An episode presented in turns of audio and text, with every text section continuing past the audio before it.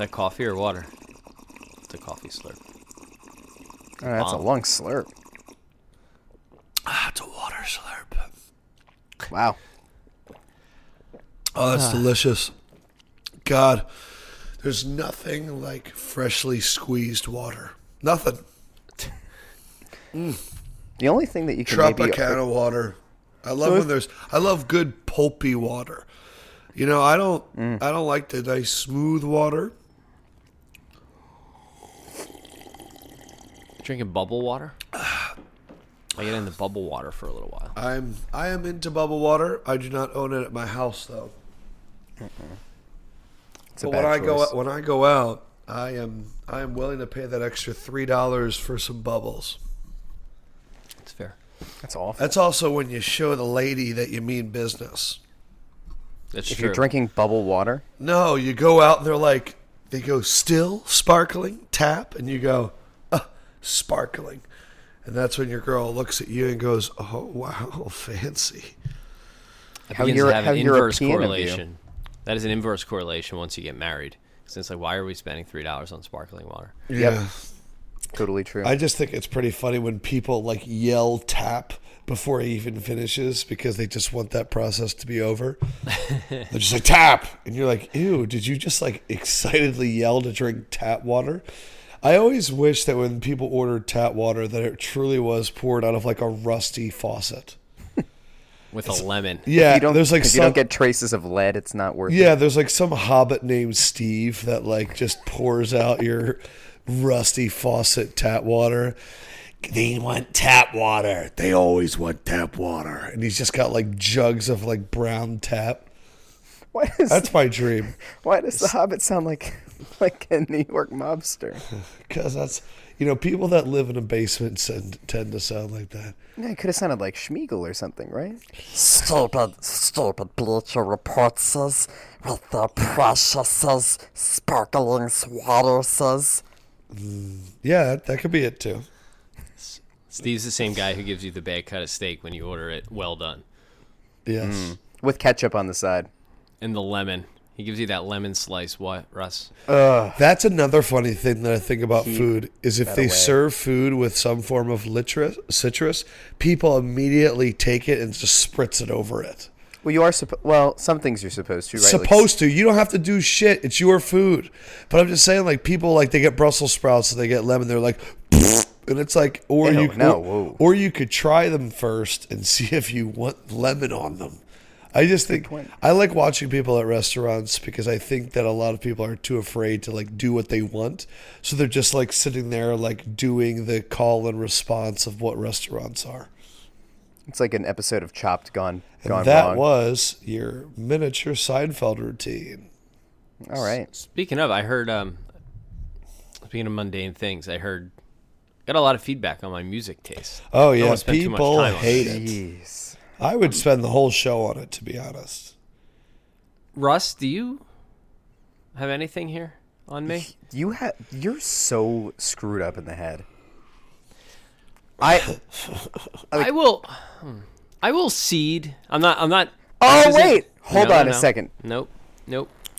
This Wait. isn't the Under Armour thing. I'm not declaring. This is totally the wrongness. Under Armour thing. No, it's not. I'm not declaring wrongness. Music and musical taste are completely subjective. True. So I, Oh, Okay. I will And cede that. subjectively, your music taste is fucking weird.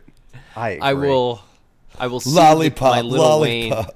Wayne. my Lil Wayne take is is um Terrible. un- unique. No, not Yeah, terrible. unique. Awful. I will see that it's different. I've never called him the greatest rapper of all time. I just think that one particular verse is is the best that I've ever heard, and I'm And I'm- that is I'm maybe that's honest. true. Okay, That means you also haven't listened to a lot There of good go. verses, That- I oh, guess. That- Fit, totally fair. I'm a, I'm a Lil Wayne fan. I don't think he's the greatest rapper of all time, but I do enjoy some of his songs. I like Hot Revolver. We talked about this after we got off, off last week. His little rock phase. I thought Hot Revolver was his number two song behind the uh, the remix to Lollipop. Lollipop. And that's what's incredible is like. I have like I have friends that are really big Lil Wayne fans that wouldn't even put them in the top ten. No, they're not as they're not as uh, cultured as I am. no, Um, that's the thing. No, th- those that's the funniest thing is those songs are the tap water of Lil Wayne music. where it's like that was on the radio. That's like saying like a Milli is like your third favorite. I don't like Amelia at all. Uh, I do. Lo- I do like uh, Miss Officer. That gets it moving. Um, Guess what but, I mean the hips. It gets the It hips moved. going. It's the hips. uh, what else he got? I, he's. Anytime me and the lady sit down, I put on a little Lil Wayne and it moves. I got real into him in 2008 after Michael Phelps declared that he listened to him before his big races. I was like, man, this guy's got to be on some shit. So I got into a little. See, and it does all link now with Under Armour. Because you were like, you were right like. Jordan Spieth. Come on, people love his shoes. And then you're like, you know where I find my hip hop music? From Michael Phelps. I take his recommendations. Side note: If you ever, if you follow Michael Phelps on Facebook, he'll, he'll do these. Damn, Facebook, that's a weird sentence. He'll do these Facebook lives where he just like sits on his couch and he's like watching football and he does, "Hey guys, what's going on?" He is dumb as a bag of rocks. Like he'll hold a twenty minute phone conversation trying to interact with with his followers, and he's got there is nothing. He'll show his Uh, wife, he'll show his kid, he'll repeat the same phrase fifty times. It's disappointing. It's like, wow, Uh, the oh, oh, greatest Olympia of all time is done. I am so fascinated by his story. So he is like the biggest star ever in sports, and he hates swimming. And then he goes and tries to golf, and then he becomes a professional poker player, and he believes that his star will translate afterwards, and then he loses all of his money. So then what does he do? He has to get in the dreaded pool again and he gets in and he wins more gold medals, but he still just wants to be famous for anything that's not swimming. Then he has to go and race a shark, kind of, on television. And I, I'm just fascinated by the, the plight of the Olympic athlete who's who they are the biggest stars once every four years. And then after that, no one cares anymore and they just want to talk about anything other than that. And everyone's like, hey, remember that time you swam? Oh, what a life! It's so it's fascinating to me. I I agree with you, and I I love actually love this conversation. I'm a big Olympics guy. Winter Olympics, shout out five months, whatever it is. Not even. It's coming up sooner than that, Oh, right? thank God you shouted the Winter Olympics. Everybody I- knew what that was. uh, I love I say uh, same as you. I love the stories. I love the prepackaged people, the pieces. I know people oh no, I about the I don't love No, I- the stories as much. I love I the get it. fact that they come and then they go and then we're like. Like people are like, oh my God, Simone Biles, bigger star than LeBron, and then like five months later, people are like, Simone, what? Who's that? No, I, I agree. That's what I'm saying. I, I was just going on a tangent there. Oh, I Oh, like okay. that everyone complains that NBC doesn't show the things. I actually like the pre-produced pieces. I like the stories. But yeah, part of that is when they're done, you're like, oh wow, these people are so big, and then you forget that they're not going to do anything for at least four years, if ever again. That's what that's what kind of makes the Olympics great because you're like this person has this is their one chance in a lifetime to be relevant. Like what? Ah, I need it. Oh, this is a good idea. I'm gonna miss so Bob. play that music and then Russ, tell a story about who Kyle is. Like do a pre-packaged piece about Kyle. There was once a man named Kyle Scott. He uh he was once a blogger and one day he got into the pool. It was a, an, an event that changed his life forever. Uh, it's terrible. I need more Bob Costas out of that voice, Russ, or a Mike Tirico. yeah, Um, you're doing old time newsreel. Yeah. I, I want to. I, I like the, old timey, the, default's to old timey nature of it. But but so like you're right. They have one chance to make it and then they're irrelevant for 4 years. That's why I thought his shark thing that's that's something a guy who's been out of the game for 10 years does. Michael Phelps is still way too new and has way too much fame poten- potential. He's one of the few along with Bruce Jenner, Caitlyn who has progressed past whatever. Uh progressed past like just your Olympic fame. But yeah, I think it's interesting too. I think when you see like like these gymnasts kind of like always clinging on to things, um, like it, it's yeah, I, I'm I'm with you. I'm with you. I'm very fascinated by that. I don't think Michael Phelps was broke though. just looking at his house, like my, I think Michael Phelps is just fine. But I am concerned about that Discovery Channel shark thing. That's a that's a desperate. I need some quick cash grab, and I'm I'm perplexed by that one. He's got an AI gambling issue. He might. Anyway, I, s- I- anyway the Lil Wayne thing. So anyway, I will see your that I was music wrong in that. Taylor your music Swift. takes are terrible. Let me They're just, just, finish.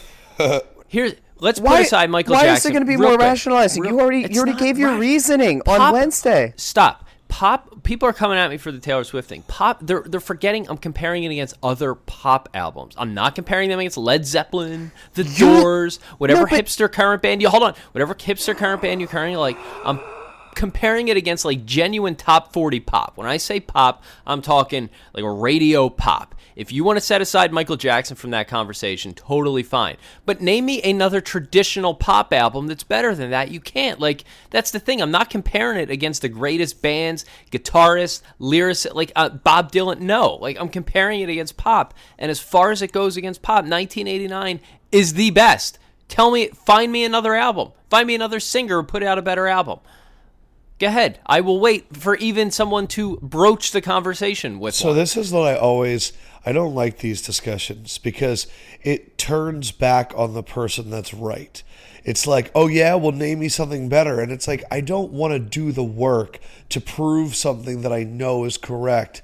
So I'm just gonna end Yeah. it, and then I I know Kyle. understand- Kyle's we- gonna go, what- see, I was right, and I'm gonna I don't go, need this- you to even this say it was better, no, but, you, this you is- haven't this even is put a forth like a perfect- possible well, listen, candidate. This is yeah, this is 'cause the I problem. Want to. We That's so exhausting. we want There's this to not be the. American court system where you have to defend yourself, and you made this the British court system where we Yeah. Brought where we brought the charge against you, but now we are somehow responsible for the burden of proof. Because That's not there how is this no, like you're putting her up against just like if I were to say Justin Timberlake had the best pop out, you would probably scoff as much. But like those are the people she's going up against. Mm. So even if you think what is there's pop anyway? a that's what my, I'm talking like dirty pop.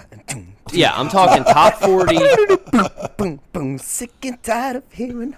Oh my god! He's great in person. By the way, you could put a Bruno Mars album up against her. Like I would Yeah, respect that would have been. I would have had. An, I, I think there's. conversation I think there's a little bit of an argument for that. But pop, well, it is Adam, pop. pop, I mean, like pop is- I, you're talking about whitest, like you can't go bring it in like Wu Tang Clan. That to me, that's not pop. That's hip hop. That- Well, I know you're a hip hop guy, but I'm not Just putting the her way up you against said Wu. Tang, the way you said Wu Tang was so condescending. Too. there's. By the way, This Wu Tang all- Wu Tang hasn't is pr- this- made an album in like 20 years. Who and is you're like, this this is that you are mentioning? Some Wu-Tang. Wu Tang Clan. oh God, who is it you kids like these days? Some NSYNC and Morgan Freeman. Uh, if nothing else. You're good. Stewie's your best impersonation. yes, That so is- is your best one. Yes, you would That's like good. that, wouldn't you? Um, listen, if if nothing uh, Yeah, else, let's we gotta get the your, sports soon. Your your terrible music takes led us to laugh, so that's good. Yeah, that's good. That's good. Look, I don't It doesn't really make me angry. I just enjoy the faux I just anger. I just want to point out again though that like the qualifier of well you got to take Michael Jackson out of the equation means that that it no it no longer stands up on its own. I would I would put it I would know I would Oh, own the Michael Jackson thing What about but the I'm willing No. I'm willing to The see that he is such a albums that were different pop- human being Fleetwood and breed Mac. like breed of artist that you could you can remove him from this I'll keep him in it and still my stand will my claim will still stand but I me will how that's better allow than Thriller. one to remove him mind. from the conversation What about Lady Gaga? you could put one of her albums up there I like think those are the people I'm comparing her against it's not like You want to hear I'm Russell? her You want to hear Russell Dylan get a music boner? What about the Gorillaz? Ah, I like the gr- oh, they're okay. I like you the pronounce it Gaga or that's intentional I assume That was intentional. okay I don't was really. intentional. She's nothing good too. I do is accidental. What was her two albums ago? What about Kanye? Is Bad Kanye Romance. pop? Like that album was pretty good. Kanye, no, to me Kanye's hip hop. Like he doesn't get included there. Man. I mean, you could argue that like You a Justin. How the- about a- the Justin a Jay- Timberlake 2020 experience? That was a good one. That's again, that's that's fine. Those are the people she's going up against. That was a great album. That was a great tour. You haven't lived until you've seen Justin Timberlake do Mirrors live. I definitely But- have to put No Strings I'm Attached alive. by NSYNC up there. It's a, uh, Totally what are fair. your favorite pop albums of all Taylor's time? are 610 632 Taylor's is better 0975. than all those. Oh yeah, so that was really interesting. That article you yeah. had on the website about uh, was it 97.5 that wants a lot of callers? Or, Yes. Yeah. Yeah. So Uh, you wait, know, what I gotta was be that, honest. Kyle? As the the managing editor of Crossing Broad, I I'm going to save you. Hold on. I read like half of it because I was ordering I was ordering shirts all day yesterday. No. So, yes, it was the 97.5 new program director who had been asked about what the the his thoughts on phone calls and sports talk radio was. And he said that 97.5 taking more calls than WIP is an advantage because callers are what people listen for. Interesting. So I think we can use this to our advantage. I think that if you're listening right now to the Crossing broadcast, let's try something. If they really want callers on 97.5, call up 97.5. If you're listening to a show, you can even do the, you know, long time listener, first time caller. And whatever they're Ask them how they're doing too. whatever they're talking about, just go, you know what's funny? They were actually talking about this on the Crossing broadcast available on iTunes. And then say whatever you want. But just say that right in the beginning. And then just let's see what happens. Just keep bringing up Crossing broadcast on 97.5 because if they want callers, let's just give the call a little twist you know? And then if you want to do like a, a Howard Stern Baba Booey, but just call it and be like crossing broadcast, crossing broadcast, crossing broadcast. And if anyone can do that and then get hung up on and has audio recording, I'll bet you Kyle put it up on his website. Then you could be like website famous. And then you could race a shark on Discovery in like six months and we'll call you desperate. what do you think? What's the I'm phone all in. number? I'm What's all the in phone on that. number? If that becomes a thing, I'm I'm all. I like I like better better than shouting it because then they'll just start calling people off and then they're gonna get mad at us, which I Yeah. don't care about. But They're gonna I do like use fake callers now. I like every topic they talk about. Someone calls in and says, Yeah. "Oh yeah, they, uh, they were talking about this on the Crossing broadcast." To the point where it becomes like, "What the fuck? Uh, what's going on here?" Or like if they have like a really unique opinion, just be like, "Did you get this idea from the Crossing broadcast?" And then just pause, and be like, "What are you talking about?" Yeah, like I think that we should do this. I think if if it happens, we will celebrate the shit out of you. The amount of retweets and favorites that are coming your way, holy shit! It's gonna be Adam- like a bread basket at Olive Garden. This shit is gonna be wild. Let's do it. I want this to be like bottom bottomless soup and salad bar. Yeah, like let's make this a meme thing where you have somebody record you calling into the radio and then record you doing it and then tweet it at us. And oh yeah, let's just collect a fucking montage. I'm down. I will Kyle's pour out the have to be- website. The website is available for your fame. So Yes. this happens, you you guaranteed to make the website Kyle, make sure you anonymously the or with your ready. name, however you would like it. This would be as valuable to me as the discount that you could get at Cozzi Jewelers. I don't know, Adam. It's coming up on that time of year. Five hundred dollars does sound like a lot of a discount if you're in the market for Sure an does, Kyle. ring. If you're in the market for an engagement ring, um, right now it is November seventeenth. Black Friday is a week from today, which is bananas. Uh, Cozzi Jewelers, I haven't family bought a gift yet. I'm so screwed. go to Cozzi, family owned and operated in the heart of. But I don't want to go to downtown, Kyle. Like it's too much hassle to go to downtown. And You're like two bullet Row. points ahead of me. You're two bullet points ahead of me. Just go with it, Kyle. have It's been learn this, it's the same ad read. You know, you don't actually have to go to Center City, Adam. Really? because Where they're do I- can I located- go? Well, I believe they're located in the Western Philly suburbs. Kyle, what what county is that again? Is that a? It's the heart of Newtown oh. Square in the Edgemont Oh. Shopping Center. Oh, that's how very about that? doable. Well, that The- sure makes me want to go buy some jewelry. How, but how are the Yelp reviews, Kyle? Yelp reviews are terrific. They have Okay. five star, uh, four point nine stars on Google reviews, five stars on Yelp. They're gonna have twenty percent off next Friday on Black Friday if you go in anytime between now and then, or on Black Friday and mention Crossing Broad or Crossing Broadcast, or just if you're passing by, walk in and say our damn name. That helps Yeah. us. and then buy something once you're in there. Um, Wait a but- second. Wait a second. MapQuest.com, Cozzi Jewelers, 10 out of 10 rating based on 13 reviews. Don't stop there. No, I'm just kidding. Time out. We'll stop there. One, who uses MapQuest? I Two, Googled it. Who puts reviews on MapQuest? I don't know. That's incredible. Huge congratulations to Cozzi for having the MapQuest. Uh, Yeah. 10, five stars or 10 stars? Ten stars. I didn't know 10 that out of 10. doable. You know, 10 you out of it's an 10 amateur, recommend. And not take anything away from Cozzi, it is an amateur rating system when you're still using 10 stars.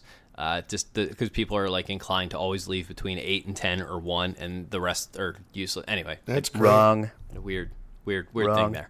So anyway, uh, walk in 20% off on Black Friday or now between now and Black Friday if you mention Crossing Broad or Crossing Broadcast. If you're thinking of popping the question and you want to go in and take a look at rings, you get $500 off a custom engagement ring when you mention us. The guys there are great. They will walk you through the four C's and everything you need to know, how they source their how they source their diamonds. Trust me, there's a lot that goes into this. I've we've heard from readers who have told us that they are terrific and have been super helpful. And there is a bad experience you could have at a jewelry place that is not what you will get at Cozzi. We've gotten tremendous feedback from people we've heard from. Obviously, their reviews, they're friends of the show. Um, please tell them we sent you. They are a certified Movado watch dealer, really great, expensive. Pricey but discounted Christmas presents if uh, you're in the market for it this season. So please check them out. It's cozzijewelers.com, C O Z Z I jewelers.com, located in Newtown Square. Super accessible from just about everywhere in the PA suburbs. Uh, you take 476 coming from 95, from the Turnpike, whatever. As Adam said, if you don't want to go downtown this holiday season, trust me, I don't blame you. If you're a suburban person, which is a substantial chunk of our audience, please check out Cozzi in Newtown Square. It's very accessible. It's big. It's it's, it's a nice looking store. Um, there's there's there's a supermarket right there in that shopping center, so you can knock out two for one. What are some other things you like to knock out? for sponsoring this and Anthony, uh, Anthony Sanfilippo's Flyers coverage on the website. Yeah, we're gonna need to go ring shopping for what the Sixers are winning. The um, my four seed prediction is looking better. You're what? What did you have a four? What? You don't read Crossing Broad. No, I How do lo- it all the time. What did you make? A prediction about what? A couple of weeks Oh, ago, that you made It- a, a four seed. couple I said of they're weeks they're, ago. they're beginning to look like a four seed. Did the Fight me. season? Oh, Yeah, it was. It was like They're it was that's probably not a after the Jazz prediction. win. That's not a prediction. I th- mm, Prediction I is was- before I the pretty- season. I was pretty sure that I had the uh, the highest seeding of the three of What did you say? I think I had said fifth seed likely, What did I say? barely make the playoffs, maybe not. Well, then again, you had the bet that they're not going to make the playoffs, so I don't know. Well, yeah, I just took it because it was fun to make a bet. Hmm.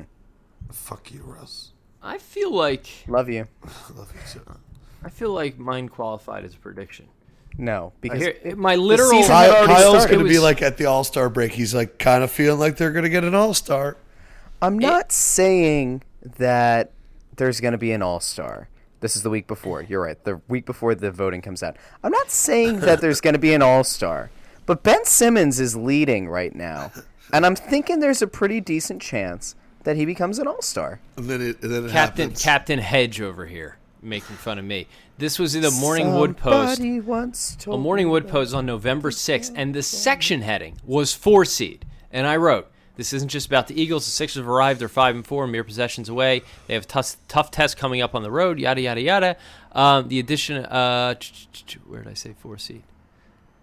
You said it on the podcast. I think No, like did- on Wednesday. That's why you're not going to be able to find Oh, you know what it was? I, that was the second time I mentioned it on November Oh. second in the Morning Wood. Thank you Oh, very thank much. God. It in the go ahead. You guys talk. Oh, here it is. Our Slack chat is a little raucous right now. Here's the line. Our Slack chat is a little raucous right now. I posited the idea that the Sixers, with a few breaks, could play in the Eastern Conference Finals this year. We're out ahead of our skis, for sure, but they've they already resemble a four seed. Fight me. I would say that's a prediction where I come from. A little late to the party. Anyway, I guess we'll, does I anyone guess we'll does anyone agree that cannot be the case? That can be the case at this point. I think everybody's getting a little bit excited, which is fine. What Joel Embiid did the other night, I think, is clouding, is is overshadowing the fact that they came out of this road trip three and two, including two wins in L.A., and the fact that they are eight and six after 14 games. Let's figure they, they lose on Saturday, though my parlay's looking better and better, Russ. Uh, the worst case, they come out of these first 15 games eight and seven. I always go back to Kevin's early season post about the difficulty of their first 15 games, especially given the many road games they've played. He predicted four or five wins, and then was telling people that's not a bad thing. If they come out of there with five wins, they the schedule lightens up for like several months, and then they finish the season with a ton of home games, plenty of opportunities to make the playoffs, starting five and eleven. The fact that they're going to come out of that eight and seven, including fourth quarter leads that were blown late, like they're mere possessions away from from coming out of this with 11 wins. I know you can't if if if I get that. But for a team that had just been assembled, had never played together, um, that early in the season on the road against the Wizards, the home game against the Celtics, games like that, the Rockets game, like they shouldn't have even have been in those games really. They really are truly like potentially a very good team this year. And you consider that Markelle Fultz has barely played when if he is even a shell of himself in some capacity this year and can just create his own shot, which is really all they need him to do on a handful of possessions, huge contribution. Like that that that is enough. I saw someone tweet the other day. It doesn't matter if Markelle Fultz sucks. Doesn't matter if he's a bust. Like it might not matter. The Sixers can be that good with Ben Simmons and Joel Embiid. Anything they get from Fultz, which could still potentially be number one player contributions, like puts them over the edge in years to come. I just I think it, a really good narrative that was that I think ended up getting lost a little bit because Joel was so good and Ben screwed around and almost had a triple double was the fact that you know around. there was there was there was a really really intriguing matchup that happened between the number 1 and number 2 overall picks in the draft in that game and Lonzo only outscored Markelle by 2 points. Heyo. Yeah, that was my joke. Yeah, you Sorry. you literally stole Adam's punchline. Yeah, I had someone at work even go, "Hey, that was good." It was good. It was Wow. very good. Did you see I used it on the a- website? What the fuck? comment. Everyone's just using it. gotta I get- posted your tweet. Oh, nice, good shit. Embedded your tweet. Maybe you should read. Uh, what I what I'm reading. Actually the oth- sorry. I well no, go for it. Steal more. the the other the other if you're not stealing you're not trying if uh if nothing else the other number one and, and two matchup was interesting simmons versus ingram. Uh, i think it was ingram's best game of the year. It might you can argue that it was the best game of his career to this point. Um, i think that was a narrative that had gotten lost in the in the fray of everything else. I mean i know that we like to compare lonzo and ben because a bunch of morons in national media wanted to say that lonzo was going to stack up to ben which um, two games in a row he didn't play the fourth quarter. Sounds like a real leader magic. Um, the the issue, I guess, I I kept coming back to is Ingram was a guy that a lot of process people wanted. He was a guy that there the rumors had been that that Hinkie was high on, and I think he still looks good. I think he could still be a really good player. But like for a guy who was such a great shooter in college, looked like he was going to be like the next Durant, being so long, lanky, and having what seemed like unlimited range at at you know his early career, even the short career in college. He had a good game, but he has not played well thus far in his career. He's he's very, I don't know. He's he's incredibly undersized, weight wise especially. But he had a, a pretty decent game. But Ben Ben again, like These This- ten o'clock games for me are like they're brutal. I love them so much, but they're so brutal. Like I love looking at me like, oh, it's one ten. Super excited that that just ended. And then like I have to make all of my picks for Thursday, and I usually start at like ten o'clock on Wednesday. 10 And so- a.m. Oh my god! What? How are you up by then? What do you no, no. hold on a second. No, I usually start Buster. doing all of my picks for Thursday morning at 10 p.m. at night. Oh, so okay. I sent in my picks Wednesday night at 3 in the morning because I overthink every game, and that's just how long it takes me. You so realize I you could sent just put in, a dartboard up and, and blindfold. I probably throw should just stuff. fucking do that at this point. But uh, I go into work on Thursday, and they're like, "Why did you send your picks at three in the morning?" Because it gets sent to like eighty people. Are you the guy who copies your boss on like crazily timed emails to make it seem like you're working harder No, because I don't even know who my boss is. Like I'm in this weird zone where it's like I don't Like even Ted like have a manager. They're like, "Hey Adam, like have you filled out this yet?" And I was like, "I don't feel like it." Like it's just a good spot to be. I really like it. Um, but anyway, so I'm watching the game on NBC Sports Philadelphia, and I'm watching uh, because I like Zumoff, and I forgot that the game was on ESPN. Mm-hmm. So I went on mm-hmm. Twitter and I was like, "Man, there's a lot of people watching the Sixers right now. How is this possible?" And I didn't realize that it was on ESPN. Dude, I we need to start chronicling the shit that Zumoff says because it's the fucking best. Like when he drops a "Mama, we're coming in for a landing," I get so excited. When he just starts dropping "partner" all the time. Listen, partner. Oh, it's fucking awesome. Garbage in the Woody, gold. Amongst the Woody, Woody and trees. Buzz. You sound like someone who hasn't watched the Sixers in a decade. If you think any of that is new, No, Yeah, uh, no, I never Sixers. said it was new. I'm No, just yeah, saying that it feels fresh because they're good. Like when he was saying that shit and they sucked, I was like, man, Zumoff's losing a step. But now that they're good, I was like, put Zumoff in my veins. This is incredible. Lock all windows and doors. Yeah, I love it. I still love it. I hear a healthy, a healthy three. Ooh, a healthy- That's a always been- three. that's that's always been one that I, I don't know On where he picked that up or like on the seesaw is good. I don't I don't know where he picked up healthy three, but I kind of like it now that they have guys who can actually shoot threes. It is I will good. say this. because like for the process years. But dude, hold on. We, we didn't get to talk enough about how fucking was- incredible how was what Thompson? Embiid did. Wait, real Like, quick, your Zumoff point. I Yeah, want to yeah, agree yeah. with you. I want. I, I had. I didn't realize it was on ESPN. I'm always amazed how the NBA has that weird thing where the home market can still broadcast games that are on ESPN. nice. Love it. Not even the home market. The home. The home markets. That always. I don't know. I kind of like the event of a national game where I don't have to decide. Take that decision out of my hands. I would, I would appreciate that. Mm. I just like if it's on national TV, give the announcers a day off. It's fine. However, I don't want to make that decision. It's too much responsibility. Because So I'm never sure. Hold that. on, because ESPN has that like cool like little motion thing going on on their camera, and it looks a little bit more like a movie. I, I still do not know exactly what it is that makes ESPN broadcasts look different than local ones. the resolution. N- No, the, Comcast broadcasts in 1080. ESPN's in 720. That's the crazy thing. The resolution's higher on Comcast, but for some reason it I has. know. a- that's why I'm saying it Yeah. looks different. yeah, I know, but it has like a more dramatic feel on ESPN. All the national networks. I don't know what's different. It drives me nuts. Anyway, take that decision out of my hands. I thought about it the other night, and Adam, I actually usually go for the national broadcast to feel like I'm part of the event. I went with Zumoff. I'm like, Yeah. I'm the I'm I like the dynamic between him and Alaa and Molly does a great job. Like they do a great broadcast. And However, I don't have to listen to fucking pop culture Lonzo takes the whole time.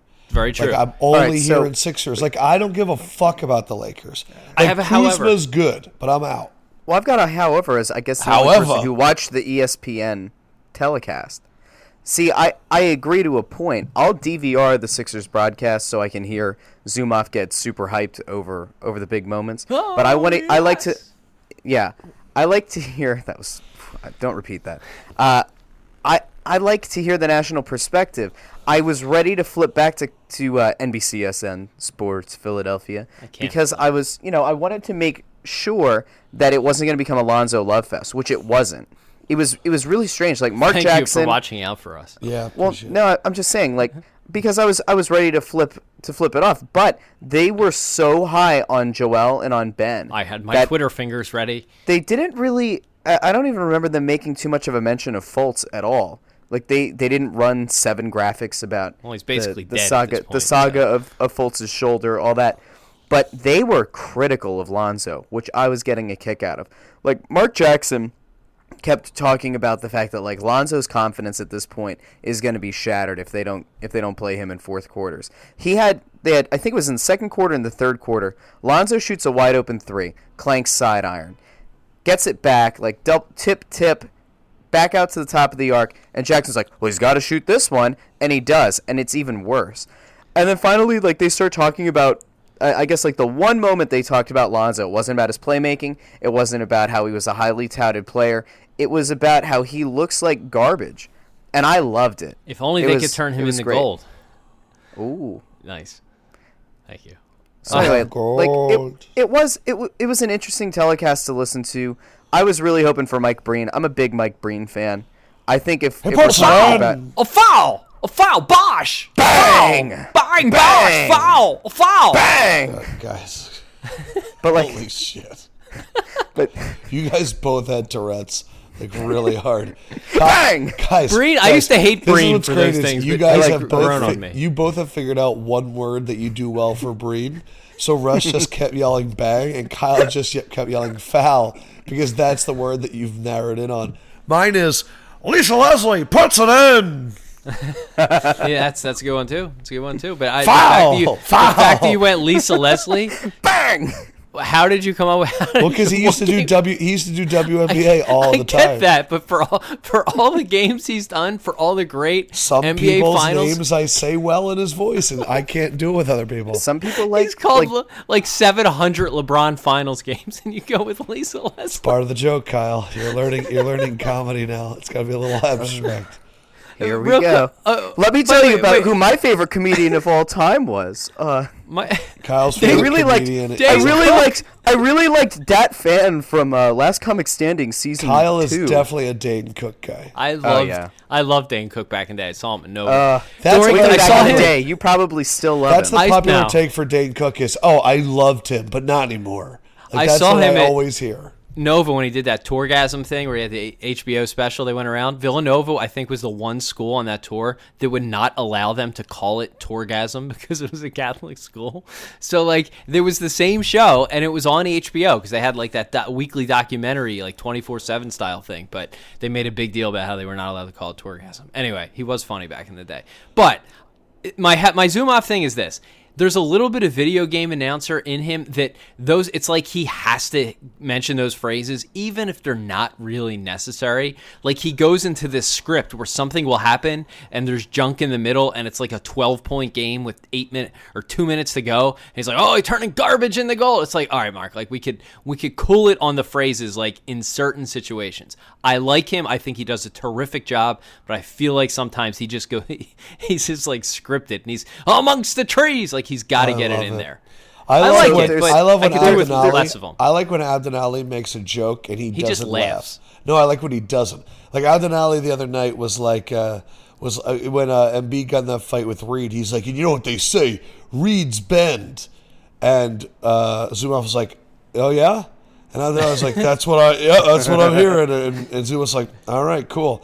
And I was like, "Yeah, oh, that was great, uh, dude." Alaa fucking- himself laughs at everything though. Like when there's a big I basket, like Alaa, he just too. chuckles. No, I know he's yeah, good. he's he's good. He filled in that Malik role really well. and Molly is Eric good though. I feel Snowell. bad for her. I don't know if in the moment she picked up on the 69 comment.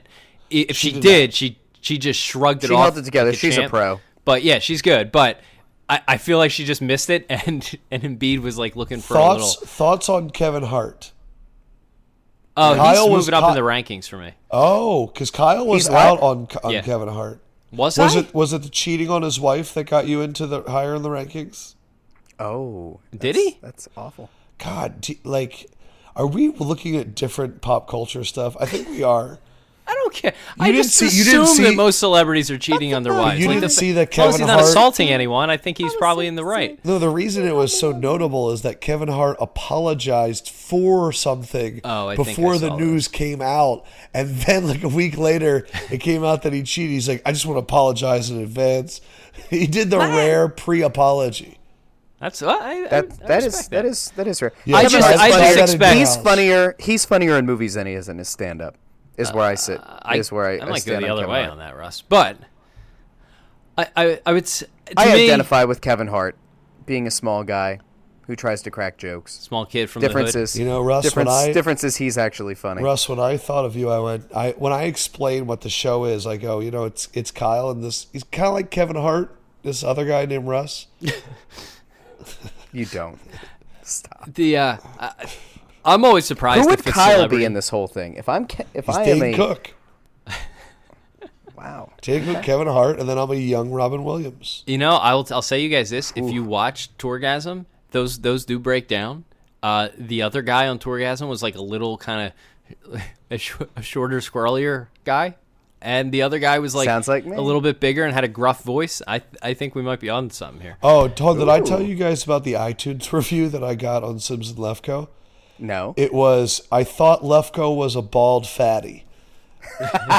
and it was like it was like, hey, I listened to the podcast and then I saw a video and my mind has exploded.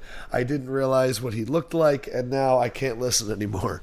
It was awesome. and it was like I'm just kidding. But it but yeah, I've actually had multiple and I got a few tweets yesterday. It's like I just saw a video of you and I, I don't understand. You you are an all time face does not meet the voice. Oh, I love it. That's like true. and when you I remember back in the day I was a big Barsky guy and when I first saw Barsky's face it looks like a Halloween mask with the shrunken like facial features into the bottom quadrant.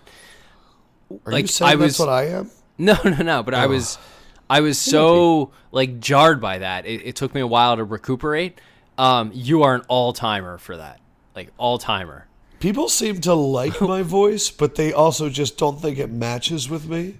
And then when they hear me later in the day, when I'm not like laying on a couch talking to you guys, uh, that like they're also like Adam's voice sounds different. This is actually a great question, and we're getting way off the rails. What are your guys' recording positions? Like, where are you right now when you're doing this? Because we no longer are on video, so I don't know. Russell. I'm uh I'm on my basement couch. Okay. Uh, and it's a nice large red overstuffed. How are you sitting on the couch? I am laying across it. I am propped up along the side with two pillows behind me, reclined back and just enjoying. Ooh. I wonder Uh, why your laying voice a- is laying- low. You can't project from that position. laying across the couch. Well, that's actually a little bit better because my voice, you know, would come off so much higher with the uh, the microphone going in front of me. I've changed the mic position. For the and now last- it's not nearly as quiet For as the it's last been. month or two, I have done the podcast laying on my couch like Russ with a pillow, with a blanket, and I just sit here with the microphone, and I feel like I am recanting stories to Jack as he paints me like one of his French girls. And it's been amazing. This is how I wake up. Are you up. holding the mic? and I just look out the window and I just see New York, and it goes from dark to light as we do the show. It's quite illuminating. Kyle, are you, I feel like you're at a computer desk. I, I have a little desk. I'm not in my office. I have a little. Uh, we have a little desk in the like the back of our bedroom, uh, and I have a laptop up here because it's it's uh, the sounds better. It's a little too echoey downstairs. So I, I'm, in, I'm in a little like little small folding chair and a little desk on a laptop, but I'm hunched over the mic. Like I, I'm in man. Full projecting poor position. wife. I'm just I'm projecting. That all has to be something. mic. Your wife wakes up in the morning. If it's not your son that wakes her up, it's it's the sound of you recording the crossing broadcast. Nah, good. she's usually up. She's usually. You know what? We should get your wife to call the fanatic. Yes, Nah, she, yeah. and Russ, your wife too. I think that could happen. Adam, get your uh, get your lady, get your lady to call. I will. She'd be like, Wait, Kevin Hart. like- Wait. yeah, Kevin Hart. what? I'm kind of. I don't know. don't- I, didn't like it that much. Yeah, I, I don't care about the the- look. uh, So Well, no, what did you think thing, about I, I'm expecting. I'm oh yeah. expecting an Oh yeah. Beyond cheat. that, That's but what did you think Yeah. about like standing at mid court and like Oh. entering Embiid's interview? I, di- I didn't mind that. I think That was he- cool. He's he's at both games. He's cheering. He was at both games in L.A. He comes to a lot of games in Philly. To me, the he is he's probably the most fa- he's he's the most famous between him, M Night, and Meek. I mean, Kevin Hart is arguably more famous than than the three of them. I think right now, the to me the rankings used to be. Um, Meek one. I had Meek one because he's sitting with the owners. He's boys with the owners. M Night two, although it was close there, and Hart three. I think with the recent, if Meek gets out of jail here, he's got the whole city behind him. He like owns that number one spot for a while. If he stays in jail, he drops down. M Night moves up to number one. Kevin Hart becomes number two. So fucked up. I mean, don't Kevin- go to jail, Meek. You're gonna go down the crossing. No, but like I mean, he's got the owners writing letters. I was I joked about this on the website, and Michael Rubin, who's one of the co-owners, did you see the story, Adam? Like, are you familiar with how wild this this Meek Mill jail thing is, yes. And how it relates to Philly and the Sixers? of course. I would guess of the three of us, Adam would be the one who's the No, most but up on it. th- so Rubin is one of the Kyle co-owners. just said. Will Kyle Smith just said. is. Kyle just said no. No, it's me. This is this is the one time that I have been ready for this conversation. No. I pulled the court transcripts. I've been sitting in the back, live tweeting. the Will Smith is a co-owner. So Rubin writes the judge a letter, and now the FBI is investigating that judge and her relationships to Charlie course. Mack, a local producer. She want because apparently she was trying to get Meek to. Yeah. To release an album with him, and he didn't, and then this was like vindictive. But then Charlie Mack is best friends. The best man at his wedding was Will Smith, who's another. Si- So you got like two Sixers co-owners on op- sort of opposite sides of this, trying one of them trying to get not that they're at odds, but you're trying to get Meek out of jail. The Sixers are throwing their weight. Dr. J, fucking Rick Ross. Like if Meek gets freed because of this, he is the number one fan, and like it's not even close. If he's in jail for the next two to four years, then yeah, I think M Night and Kevin Hart, it's theirs for the theirs for the taking. I just need Will to really think about what Uncle Phil would recommend in this in this moment. Is he going to be on the right side of history or not? Rest in peace, Uncle Phil. Who's Will? Will Smith. Oh, I missed. Oh, that. but I was going to say about uh, Kevin Hart. Kyle once said he was like, "Yeah, I'm just tired of Kevin kind of like, uh, like kind of taking all the shine and all that stuff." And that's how I felt during the game. Like it was, but you know what? I guess it was. Did good. they show him on the Comcast telecast because he was almost never shown on the ESPN? He one. wasn't shown that much on Comcast. He was shown like a few times. He like mentioned the high five, but he came on the interview afterwards. Uh, they showed him like one time towards the end. Um, Here's Yeah. why I It was liked fun. It was I- funny when you would like see that he was wearing the red hoodie, and then if you looked at the bottom of the screen, you would see him up after every made shot. Like losing his mind. Yeah, it's fun. It, it is funny how when a guy's stood wear a certain Man, color, you could see Embiid was color so of the rust. fucking good, dude. That fucking wa- dream shake. The fact that we've never seen a stat line like this before. The fact that we have a player that, when the spotlight is super bright, embraces it and wants it to be that big. And he's going to do shit like the. When Michael Jordan had that one game where he like shrugged his shoulders and was like, I'm just fucking can't miss him. And then like Embiid, like you, f- it kind of felt like that, where he's just like walking down the court and he's smiling, like he embraces it. Like I, the fact that we had that podcast on Monday, and I shit all over Embiid about how he's unathletic and it's not whatever, and then he comes out and has the Clippers game and then the fucking Lakers game. I am so happy. Like I love being wrong. Like this is the thing about talk radio that I think podcasts are better at. If it depends on the people, obviously. But talk radio, you have a stand and you fucking die on that hill. Like Nick Wright, LeBron's better than Michael Jordan. Then you have Colin Cowherd, like he was up against John Wall for years. And I bet you he was at home and he's like, man, this John Wall kid's pretty good. The good thing about podcasts, and I would do this if we were on local radio too.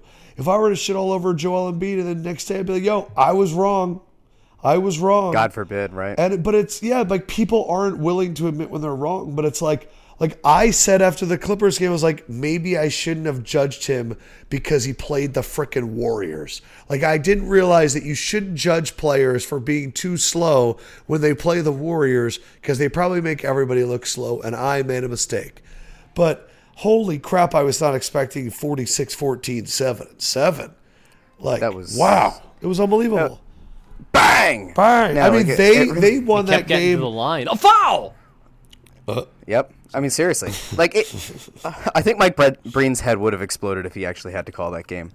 Uh, but no, you're you're entirely right. I think one of the the storylines that I ended up being the the happiest about is you're out in LA, two games, and and I I think there's part of you that worries about a young team. Um, you you worry about them kind of getting involved, going out to the clubs. Like it happens everywhere, but you worry about them getting caught up in extracurriculars. I remember TMZ I think had published a photo or a video or something of Ben at a club up to like 1 a.m. or something the night before the game. Yeah. And like and like that came out and it's like you you would expect that. Like I would assume that He's that's what it's like in, that. in Philly as as well. But they both came out and and it's not like they showed any kind of uh, you know any kind of rust or or they they weren't ready to go. They jumped all over that Lakers team. The problem is that second unit. Like they desperately need Fultz back because when you're going up against the better teams in the league, you are not going to be able to to use this hodgepodge of players and and somehow you know pull wins out against good teams. I mean they're they're definitely missing Bayless. They're definitely missing Fultz. Oh, that went to second unit when they come in, That's cool. it's it's rough. I gotta go. Oh, and then he went to One Oak. See, I didn't even. I didn't even see that. Neither did Ben's- I. There's too much fucking news these days. Ben Simmons. Yeah. Wait, you're Russ, you have to go? yeah, I gotta go Why? because we have a, a wedding we're going to. My wife is the maid of honor. You love and it's time Friday for- weddings. We have to. I know. What do you mean? It's seven twelve in the morning. What I time know, are they she's getting got- married? she's- Eight? Get her hair done. No, she's she's got to go and do all the uh, hair. all the stuff. Is your wife this like morning. standing right next to you right now? She just texted me. What'd she That's how? I know. Uh-oh. That's how I know. I'm I'm in it deep. What'd When you get say? the in-house text, you're fucked. I'm in it deep. Yeah. What does the text say? Read it in your wife's all right, voice. no, I got I gotta go. upstairs. It's it's not good. All right. Take Um, me. Okay. by the way, uh, I don't think you guys are going to talk much about the Flyers worldwide Nope, genocide we're time. They uh, they blew that game last night. Brian Elliott looked good in goal. Yeah, what happened? Um, I I want to I I want to point out I want to point out really I quick thought I before saw go. a tweet that said that like they, they were like winning. No, they were. They were up two nothing, and then in in like the last, I think it was the last thirty seconds of the game, they pull the goalie. They s- uh, Winnipeg pulls their goalie. They score. Uh, it goes to overtime. Nothing really happens in overtime. They end up getting called for a penalty, which was dumb. And then they, the, Claude Giroux has the game on his stick opportunity with a made goal in the shootout to, to give the team the win. He misses. They go on to lose. I want to point Oh, out I really fell quick asleep. because Did he miss? Did he miss high and wide and clank it off the glass? no. Oh.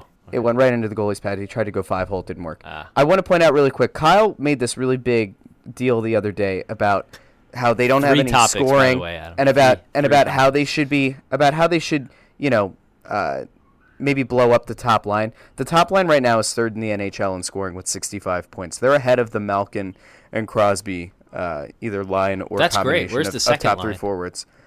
Yeah, I don't know. That's the point. And on that, 1989 best pop album of all time. Thank you. Not The Sixers. bang. Oh God. The S- the Sixers. Um, God damn! I completely lost my train of thought. What were we on on the Sixers? What were we on on the Sixers? Oh, What is? What we were is- talking about uh, Embiid, and they were talking about club scene. Oh, club scene. Yeah. Yeah, I'm. Re- that's like one of my X Men abilities is like restating us a conversation. pretty good. I don't have a problem. It, ben Simmons, the few pictures I've seen of him out, he doesn't see. He seems like the guy who he's so serious. I feel like he's the guy who goes to the club with like nine bodyguards and just stands there sipping on maybe one drink or potentially just like a ginger ale all night and just takes the scene in and he wants to be there because he feels like he needs to be there be and there. he's a superstar, but he's not actually partying. He's just standing there, and people are admiring him. Like whereas Embiid is just Embiid's Gronk. Like Embiid is going out, he's having a good time. Nothing is stopping him, regardless of what is coming the next day. And like he could just put that behind him. It, Simmons just shows up and is like, "I'm here." Yeah, You know, I so feel I- like I don't- he's part of this younger generation. Like I'd always heard stories about John Wall that he was so prepared for the NBA lifestyle that he does a little bit of the Jeter stuff. Like when if he's if a woman comes over, they they have to like give their phone up and put it in like a basket, and then like if he ever goes somewhere else, he sleeps on top of the covers so that there's never like with his clothes on, so there's like never a possibility a picture of him like under the cover, like all this shit. Like they just know the situation of avoiding like a social media disaster. And I feel like Ben Simmons is part of that younger generation of like, I am here to secure bags and make money and do what I need to do, and I'm not going to get caught up in the bullshit. Yeah. Yeah, no, I think he's like the ultimate. He already seems like the ultimate professional. Like, I'm here to win. I'm here to make money. I'm here to be a star. But uh, you can't knock. I didn't see the post. I didn't even know this. But I don't think you can knock anything he has done with the way he's handled himself. I think there was some concern about people worried that he was a little bit like not Philly, celeb, you know, the whole documentary thing. But man, like he is so impressive to, to the point where I don't care what he's doing. Like there are some athletes you're like you do care because you know it impacts them. But like Ben, he he just shows up every game. He he shows up. He wants to win. He's arguably the best player on the court most nights. He doesn't look, you know, there are certain guys like that. Like Lonzo Ball doesn't look like he's there to win. You know, now part of that is just his confidence in the fact that he's struggling. Like there's a lot that goes into this. But there are certain guys, like even stars, who show up and you know, like Carmelo to me, as good of a player as he is, like I never get the sense when I watch him that he's there to win. Like he's just there to to hoop and get his. Like I Ben Simmons is like, I'm here for my team to destroy your team. I really get that. Like I really truly believe that with him. So I, I have like he gives off the LeBron vibe. There are certain guys in the league who in all sports who just go off that vibe. Like Roy Halladay gave it off to the nth degree. He's probably the pinnacle of this. But they show up and they are it's it's a business meeting. Um, I really get that sense from him. You know, Fultz I feel like is too immature to give off that vibe. Again, struggle, but like you just get the sense like you know he's taking pictures courtside with. Um, uh, Mayweather the other night. There's some photos on Getty's images, and he wasn't playing. It's fine, but it's like, you know, Fultz is like I think taken in by the experience so far, and Embiid is just he's just who he is. He's just got a personality. But Simmons is like I'm here to win. I like that. I like that a lot. Um, Redick's like that too, but he's he's every sh- time Covington makes a shot, I feel like Redick's like shit. They're not having me back. it is tough. All right, Eagles. How you feeling? It's Dallas week. um, yeah, I mean, I think they're going to kill them at this point. Uh, Whenever I see a line when it's like a team that I think should be up, like favored by a lot, and they're only favored by three and a half, I get really fucking scared. On the road, a division know- game on the road. I understand. Well, Kansas City is on the road, and they're favored by ten and a half. Like Who they playing? the Giants. Okay, well the Giants are arguably the but worst like- team in football. So no Tyron Smith, no Sean Lee, no Zeke. You know, Well, I think the line was out before the, the Smith thing was official, right? yeah, but it hasn't changed. There's a report from last night. I uh, Mike Garafolo, I think, put out that some with the Eagles think the Cowboys are full of shit and that he's going to play. Oh, that's interesting. Yeah. So I, you know, that might have something to do with it. But yeah, no Zeke. I don't know. I mean, I'll take a three point road favorite. Maybe I'll. I'll take a bit win. Like the thing is, is I don't need. Well, here's what's interesting. Actually, let's predict the national reaction based on the win. If the Eagles win by a lot, well, the Cowboy this their Eagles are actually in a no-win situation. If they win by a lot, we just saw Atlanta beat them up on the national game. So, oh, this is a Dallas stinks narrative. If they only win by three, then the Eagles aren't as good as we thought they were. And God forbid they lose, then the Eagles were a farce the entire time. I don't think it's possible for the Eagles to win in the national narrative. you know what? I don't give a shit about that. Oh, I don't even care. I just the problem is is is when you have the best record in the NFL, it's like being the early uh, predictor for the Heisman. Instead of focusing on how great you play, they focus on the games where you weren't the Heisman. And that's the annoying thing about being the front runner. You know what else it's like being Kyle? It's like being in first place after the first lap in Mario Kart. You get all the shitty boxes, and then it's almost a guarantee that you're going to get fucked later on. That's what it's like. Do you like Yeah, that I- one? You, someone gets a blue shell, and you're like, "Oh, you didn't beat the Cowboys by enough." You're never getting lightning in first. Never. You're not. You're, No, not, I- you're I- getting fucking green shells. I agree with you. I think it's, it's a great analogy. I'm sort of dumbfounded by how good it was. Yeah, that was Um, spot of the dome. That really was. And this is- goes back to my point from a week or two ago, or a few weeks ago. Where it's like, I, every year there's a team who starts seven and one, eight and one. It feels like eight and two, something like that. And you know they just kind of the steam, the wind kind of comes out of their sails. There's no steam on the ocean, I guess. Um, I guess there is if it's hot. Anyway, the wind kind of comes out of their sails by the second half of the season because you know now they're getting everybody's best game where and they may not truly be the best team. I'm not saying that's the case with the Eagles, but yes, like we've seen this a thousand times. This is how I feel every year with Villanova because they don't play that tough of a schedule. They they just run a train on the Big East, and then it's like, how good are they really? And you're just trying to measure like how much are they winning by? Who are are they on the road against a, a top team? Did they give them at least a good game? Like these are the things you have to measure, and it becomes difficult. I think I'm less concerned about it with the Eagles because one, the perception doesn't matter, unlike college sports where it actually does, or for an award thing. Like it, it's all about the record, which is which is great. I like calling out idiots like Nick Wright because I think it's fun and I think they're disingenuous with the arguments they put forth. But generally speaking, like I don't care about the narrative. That's why I hate I hate these people like, oh to beat the Cowboys at the best. Like I had people unironically tweeting me yesterday saying that, or I was you know caught up in tweet threads. Or like, oh, don't you want to beat them at the best? I'm like, I thought the person was joking, like they were a fan of the show, and I'm like, no, I think they're being serious. Don't care, do not care because first of all, it, it truly doesn't matter. Second of all, we've been on the other side of this so much, so much. For once, we're having some things break our way. Like it doesn't matter if we go out there and beat their ass and we're nine and one and we basically sew up the division. Like, what is the worst someone's going to say? Oh, well, yeah, they they they beat them, but everyone's Zeke, beating them because they're without. Zeke. The Falcons. Did you guys mention the fact that Skip Bayless?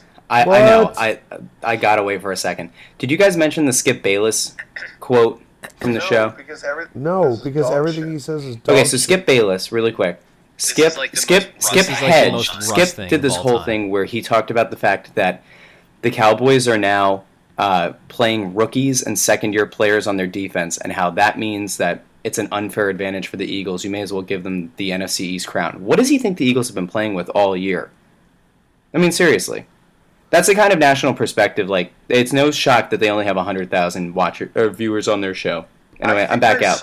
I think I saw something on First Take or one of the things, just the bottom line as I was walking through the office yesterday, that was like, uh, Carson Wentz was like, I respect Dak and he's really good. And I'm pretty sure the bottom line said, do we want Carson Wentz to be more like tough or like not be as complimentary?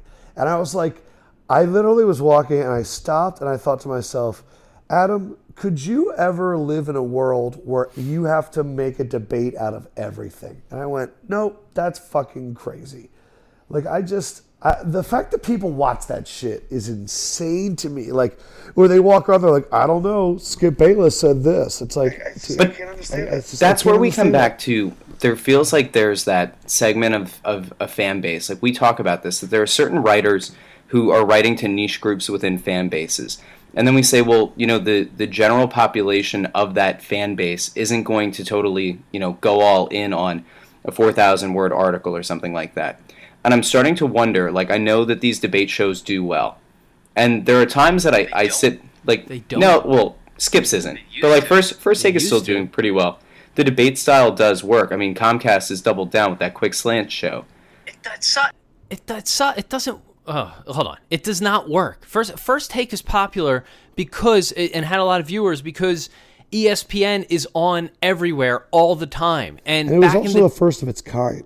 Right, it was the first of its kind and it was good and whatever but it's also like there wasn't there weren't regional sports networks to the degree there are today. There weren't other national nbc and fox there weren't competition. Espn was on everywhere. If you were a sports fan you put on espn and whatever they threw at you you had to consume. And for like 10 years like the aughts we just as a generation were like oh this is what it is to be a sports fan. We just debate inane shit. It doesn't mean it was good and it's and the problem is it's not good now. Like yeah first takes ratings are still fine i guess because espn's on everywhere. When you go to fox and and uh, skip bayless is getting like 100000 viewers an episode which is nothing on a national scale it's like people are telling you we are not tuning in for this. Like you would have to consciously go to Fox because most TVs aren't on Fox. It's not good. Quick slants is not good. Comcast is doing it because they see ESPN doing it. They're like, oh, this must be what people want. This must be what millennials want. It's not. We hate. We actually hate it more than the previous generation. That's that's the crazy thing. But that's why I don't care about the perception because you're going to get a debate out of everything. Like who, you know, who cares? I this like the concept of what are people going to just win? Like we are on the verge of securing buys. Like I I would be fine if the Cowboys like their bus just got stuck somewhere and they had to run scrubs out for the game. The Eagles won 99 nothing. Great. 9 and 1 moving into the moving into Thanksgiving. I'll take it. I do not care. There's plenty of pitfalls in this league. The Saints look like they're getting really hot at the right time. You're right. The Rams are good. Uh, the Vikings are good. Like oh, there was a you're right in there. I- I'm, By the hey, way, by the way, there was an article Lock- yesterday, like from Pro Football Talk. The sorry, the or MMQB. The NFC is like the- is shaping up for a wild finish with these good teams. Oh, like yeah. there's plenty of pitfalls. Take Left- the Cowboys being dead. Just take it. Lefko Lock. Vikings beat the Rams this Sunday. Okay. Um, so, so should I put money on the Rams? Exactly. Um, the one thing I will say is I will give you the uh, Lefko realism of the what could happen that could be if it ends up being a close game, how it could happen. Did you The put Dow- the covers over your mouth by any chance? Oh no, I'm just the microphone fell. Um, uh, the Cowboys, the weakness of the Cowboys the last few years has been their D line, and that is now their strength. And the one thing that I'm going to be really focused on for the Eagles game, if you want to know how I'm watching it, is uh, David Irving and Demarcus Lawrence are two of the better pass rushers in the NFL. And I am very curious how our O line will hold up. I believe that our O line is special. I think they're very, very good. But these guys are intense. They had a lot of success against Atlanta. They've had success all year. They could fuck up the game.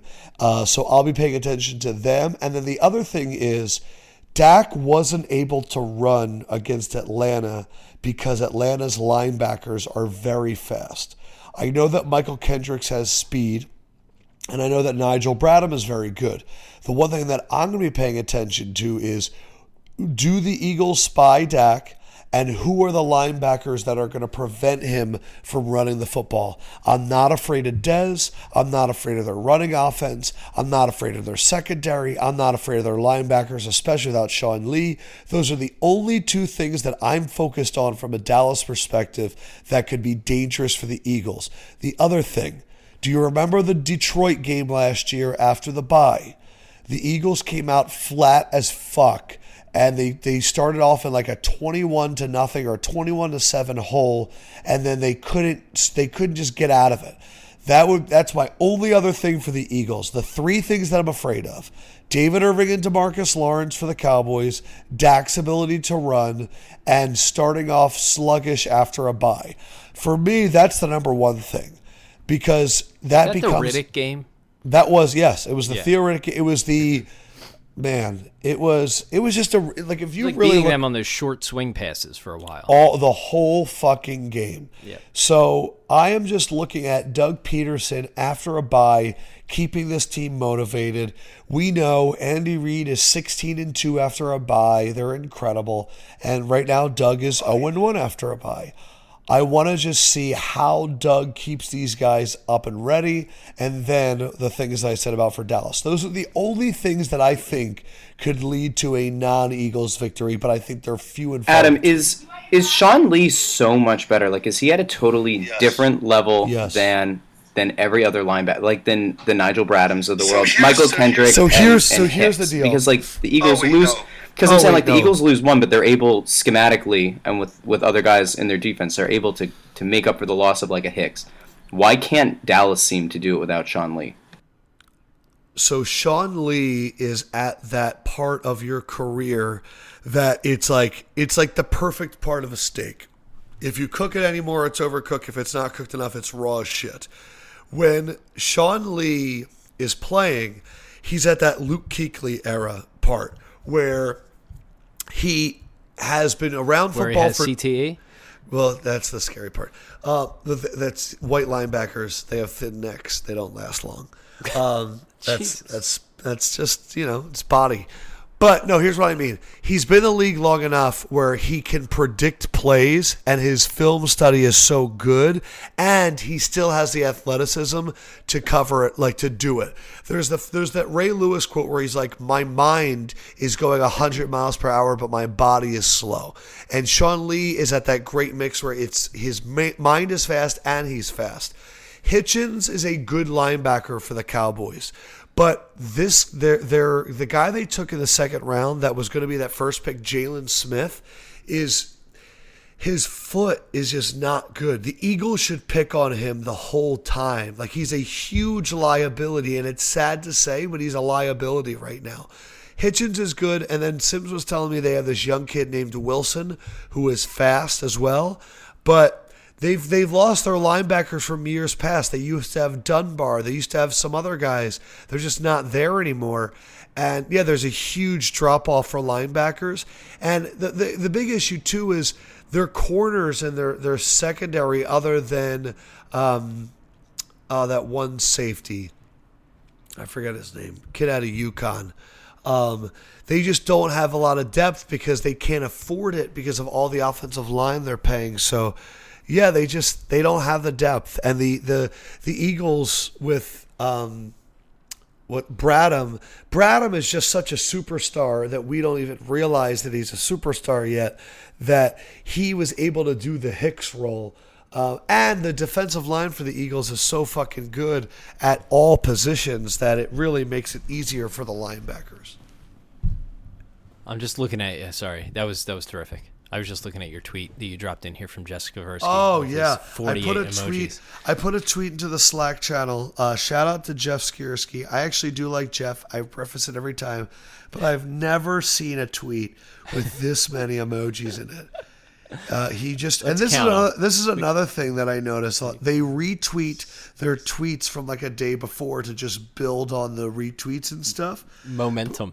But it's it's it's He's got- six fire emojis with Joel Embiid in the middle, and then he even has an asterisk emoji in there, and oh my god, it's so just- wait, three fire emoji, Joel Embiid, three fire emoji, basketball emoji, first first player in the NBA, NBA NBA emoji, history with arrow pointing down, fire emoji, and then each line for 46 points, 15 rebounds, seven assists, seven blocks. Three of those have asterisk. There's an asterisk emoji at the bottom says career high. Then we have the fire alarm hashtag Joel Embiid says he was only 69% tonight. I'm not even sure Jeff got the joke. Imagine Embiid being basketball at 100% emoji.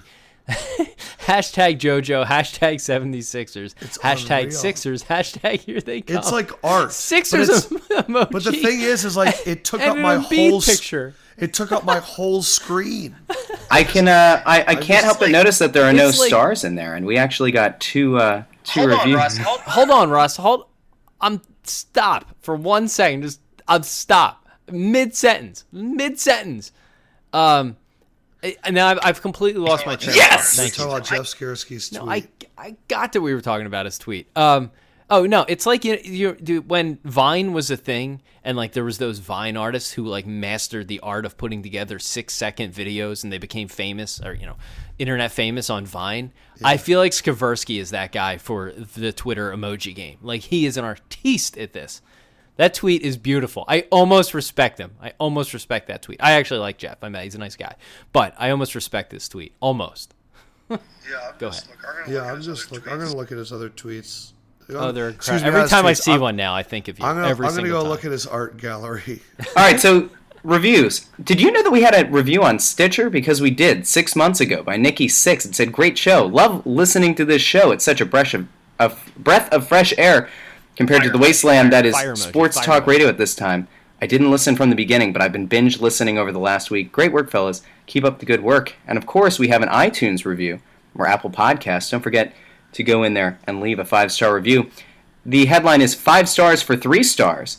Uh, RD Dreyer said, This podcast is awesome. These guys talk about what Philly sports fans want to hear about. Sign me up for Kyle's spot on rap takes instead of hearing about the last place Flyers. Wow.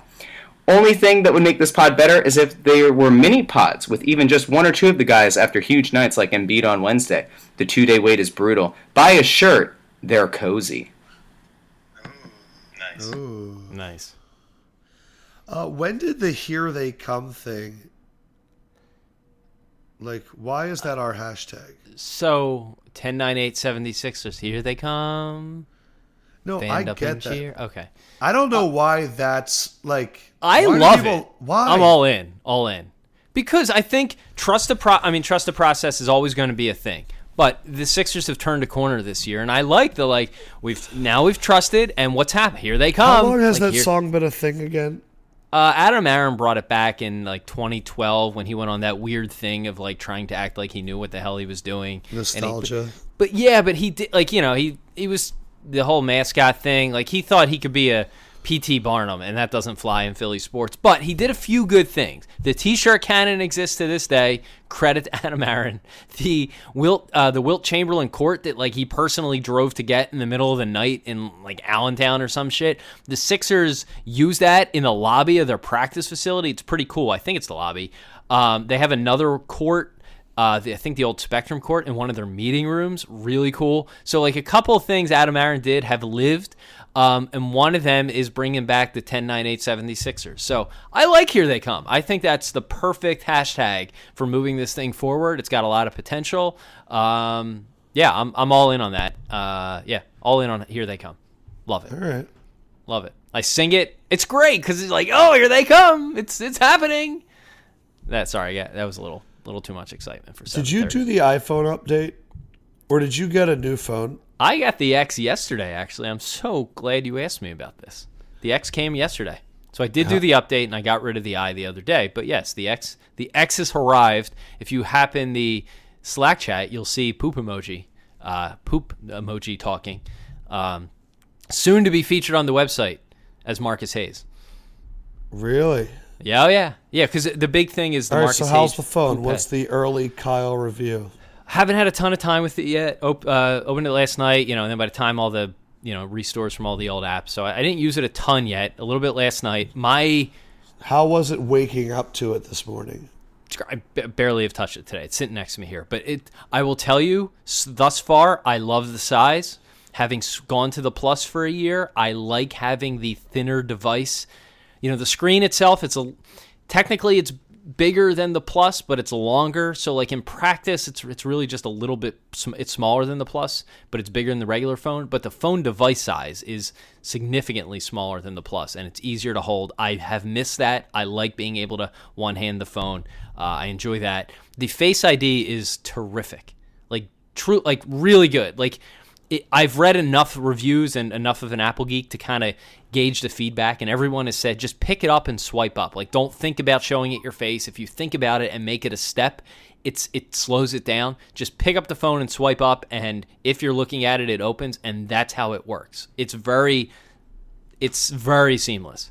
And what's cool about it is, as you're opening apps, and you're and it like has a save password, whereas previously said it said, okay, access your old passwords put you know your your password vault put your finger on the fingerprint sensor and like we'll open up your passwords thing now that's all tied to face id so as long as you're looking at it and you're like yes use my old password it will just quick check to make sure you're the one who's looking at it and boom you're in um, very very impressed with that so far i'll have a better review but yeah th- thus far i am i like the size and the face id which are two of the big things so i'm i'm impressed That's awesome.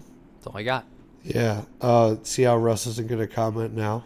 He's not. It's great. They, they fixed the bugs not there. Like it's it's it's fine. It's fine. There's a few the there's a few like things with the new size of the screen and the notch. Most of Apple's apps are okay. Some other apps need to be updated. But there's like a, there's some cases where those little top areas like the ears where I think some apps including Apple need to figure out exactly what to do in that space and what, you know, how to best utilize it. And but this happens every time. Like when they came out with the Retina phone, like some apps weren't updated. When they came out with the bigger screen sizes, like uh, publishers and and Apple needed to figure out what to do with that. So that'll happen over time. But um, you know, like those are the few little quirks, but like no problems. Um, like th- those things aren't issues. They're just things like yeah, they can improve little spots here and there. But um, thus far, the phone is great. But I haven't used it a ton yet, so we will see. I like the size I need, though. I need Lean to go work size. on my Twitter emoji game. Are you getting one? You could do animojis. You could do animojis if you get an X. Jeff Skversky, like he could speak as one of his emojis. It'd be wild. I don't. Th- I don't know if I'm getting the X. I don't think I am. You should. Not yet. Okay. I, I I think my phone's fine. I get I like the whole like needing to get a new one all the time is just too much. I want to go back to a nice cordless phone. Just walk around with a cordless phone. The What old Zach think? Morris. Yeah, like a nice big one. I used to have a headset in high school. This is where this is the weird hour of the show. I used to have a headset with a belt clip, a cordless one. You know, like Fucking a. you know, everyone's got that year in high school where you talk on the phone a lot. I guess kids now are just snapping, right? Yeah, But like, did you have a year in high school where it's like, wow, we talked to girls on the phone? yeah, like a lot. Yeah, Yeah, okay. So we got, you know, we, we hit a vibe where it was like, you know, everyone do the group call thing, and there'd be like six people on the phone. So we I got the belt thing, the it had a full on like headset. So there was a wire so I would clip it on the belt or, you know, my pants, wear the headset, and I would sit in the beanbag chair and play NBA 2K on Dreamcast and talk on the phone with my friends for like hours. That that was that's high school Kyle, if you want to know what high school Kyle was like. you were definitely a Dreamcast owner. Dude, MB, it was worth it for that first 2K game. Oh, Dreamcast was supposed to be next. It was incredible. It was a good system. I mean, they just it's it when systems don't work, it's all about developer support. Huge book recommendation. Huge book recommendation that our audience would like. I think you would like it too, Adam. Console Wars. It's all about the war between Sega and Nintendo back in the 90s. Uh, it's very heavily slanted towards Sega. Like a lot of their execs were available for interview, but it's written like fiction in that they re like they tell you this up front. They kind of recreated dialogue where you know where there were stories. Like you know, so they would talk. They were a ton of interviews, extensive research, but they would they would take the encounters that people remembered and the the paraphrasing and you know turn it into a little bit of dialogue to make the story more readable excellent excellent book like ver- it's long but it, it reads well and it's super informative console wars nintendo versus sega trust me on this really good book highly recommended Sega. Oh, it brings back so many memories just reading the book. Like all about how Sega like came out of nowhere to really take on Nintendo and like and the, the things they went through. Like it's really good. It's hard to explain. It's it's a really good book. What is your uh, prediction for the Eagles game score wise? I thought you were gonna say for the PS Pro. Uh, I, I they got to put up thirty. With that, I think they put up thirty. I think it's like Cowboys come out and take an early lead because the Eagles are a little rusty, 3-0 or 7-0. But I think the Eagles wind up doing like a I'll stick with my weird scores, like a thirty-two to eighteen. 32 to 18. I'm going to go. I'm going to go 23 17 Eagles. I don't know why. I probably predicted that score a lot too. A little low. Yeah, I have a feeling that both defensive lines are are gonna uh, be a little. I don't know, dude. I have no fucking idea. I'm so bad at predicting shit. I'm really good at reviewing shit. I'm bad at predicting shit. But I'm gonna go 23-17. And uh, is Russ listening still? I mean, he's fucking writing comment. 42-17. This guy, like, why does he? What is he doing? I'm just picturing our laptop on his kitchen table with two kids running around. His wife yelling at him to get out the door. If the kids are there, I've been us on his cursing. This isn't acceptable. Like, if I just said, "Hey kids, listen, your dad was created in a lab by uh, two monkeys, and his real name is uh, Uncle Fester. So call your dad Uncle Fester from now on, because that's his real name, and he eats deodorant when you're sleeping." I I hope muted you. I hope they're like gathered around, and I'm just imagining Russ with his head on his hands, just being like, "These are my friends." I think we've gone off the rails. Yeah, we're off the rails. All right, Russ's family, I love you. Um, m- remember, the canary is only going to chirp when you need to leave. Okay, it's there for your protection. No idea. I have no idea what that means. Canary in a coal mine. Yeah, I get. Uh, is that a coal joke? Yes, it's Nice. the only it's the only jokes I have. You realize, like, I don't think the canary lived in someone's house, right? No, it was in the coal mine because when the canary would die, that was when you knew that you there was too much carbon monoxide. Oh, really? Yeah, that's why the canary in the coal mine is a saying that tells you that when it's something like bad's gonna happen. I get Yes. that. I always thought it's because. Oh man. Oh shit. I was wrong on this one. I always thought canary in a coal mine was like there's an opening in the coal mine somewhere and a bird has flown in and you know if the bird got in like I don't know like the opening wasn't supposed to. oh gosh. I know what the phrase meant. I just didn't get the and Early- I, I got that the canary being in the coal mine was a problem. I thought the presence of the canary was the issue, Yeah. not the fact that it was dead. No, so apparently canaries are sensitive to methane and carbon monoxide. So as oh, long as the bird was singing, there was enough air supply. The dead canary, they'd be like, "We gotta go," Wow. Why didn't they just get a CO2 detector? because it was like because they're in the middle of wherever in like the 1940s. They're, th- that was their technology. They're like, remember what it was like before we had birds? Like that was their big introduction. Was a like where the fuck were they getting canaries from anyway? In the middle of Russville, who knows? What was what was it like before we had birds, oh, guys? Joe's dead. Yeah, Man, I, I used to get all the cold, but I'd have to hold my breath. It was really hard. Yeah, shit. All right. Uh, so 42 to 17 for Russ. This was a good podcast, and it was brought to you by Cozzi Jewelers. Don't go to the city. Look pretty. Cozzi Jewelers. Uh, we'll be back Monday. Uh, what else? Do the Sixers have any games before Monday? Oh, yeah, they play the Warriors again Saturday. Yeah. All right, so Um, Monday will be Eagles and Sixers beating the Warriors, which would be I'm great. going to the Sixers game Monday night. Uh, I feel like the game after a road trip, a big West Coast swing, that's a tough one. Players come home. The married guys get to re up their vows when they return home. And the Um, Warriors just lost to the Celtics. Yeah, the Sixers got off. Did they? Wow. The Sixers Yeah, got off night. today. Um, so they're going to be coming back like a little bit of in a weird zone. I feel like tomorrow. I'm scared of that game. I like. I I. I kind of think Sixers have a chance, but there's also a chance they just get their doors blown in coming off a uh, a, uh, a road trip. I will say that if they keep it up, like they keep the pedal to the metal against the Warriors, my game on sun, uh, Monday against the Jazz feels like the ultimate trap game. Big West Coast swing, big home Saturday night tilt against the Warriors. Jazz on a Monday. I, I suspect Joel Embiid doesn't play Monday. That's just a guess. I don't have any information. But if they had to give him a day off, because they have Portland on Wednesday, Monday seems like the, the day to do it. So just prepare yourselves for the outrage when he has load when he's getting his load managed on Monday, if he comes out and plays against the Warriors. And that's fine. I want this team up for the Warriors. I would take I would take not seeing Embiid in person so they could beat the Warriors. That'd be a lot worse than your nickname being the process. Your nickname being the managed load. That's I wonder if there's a guy. You think they have a guy? It's, it's whole like what's job description? I manage Joel Embiid's. load. okay. and that is everything. Don't All right, game off the road trip. Anyway, Kyle, I had fun. Uh, I'll talk to you on Monday. See you guys. Love you. Bye.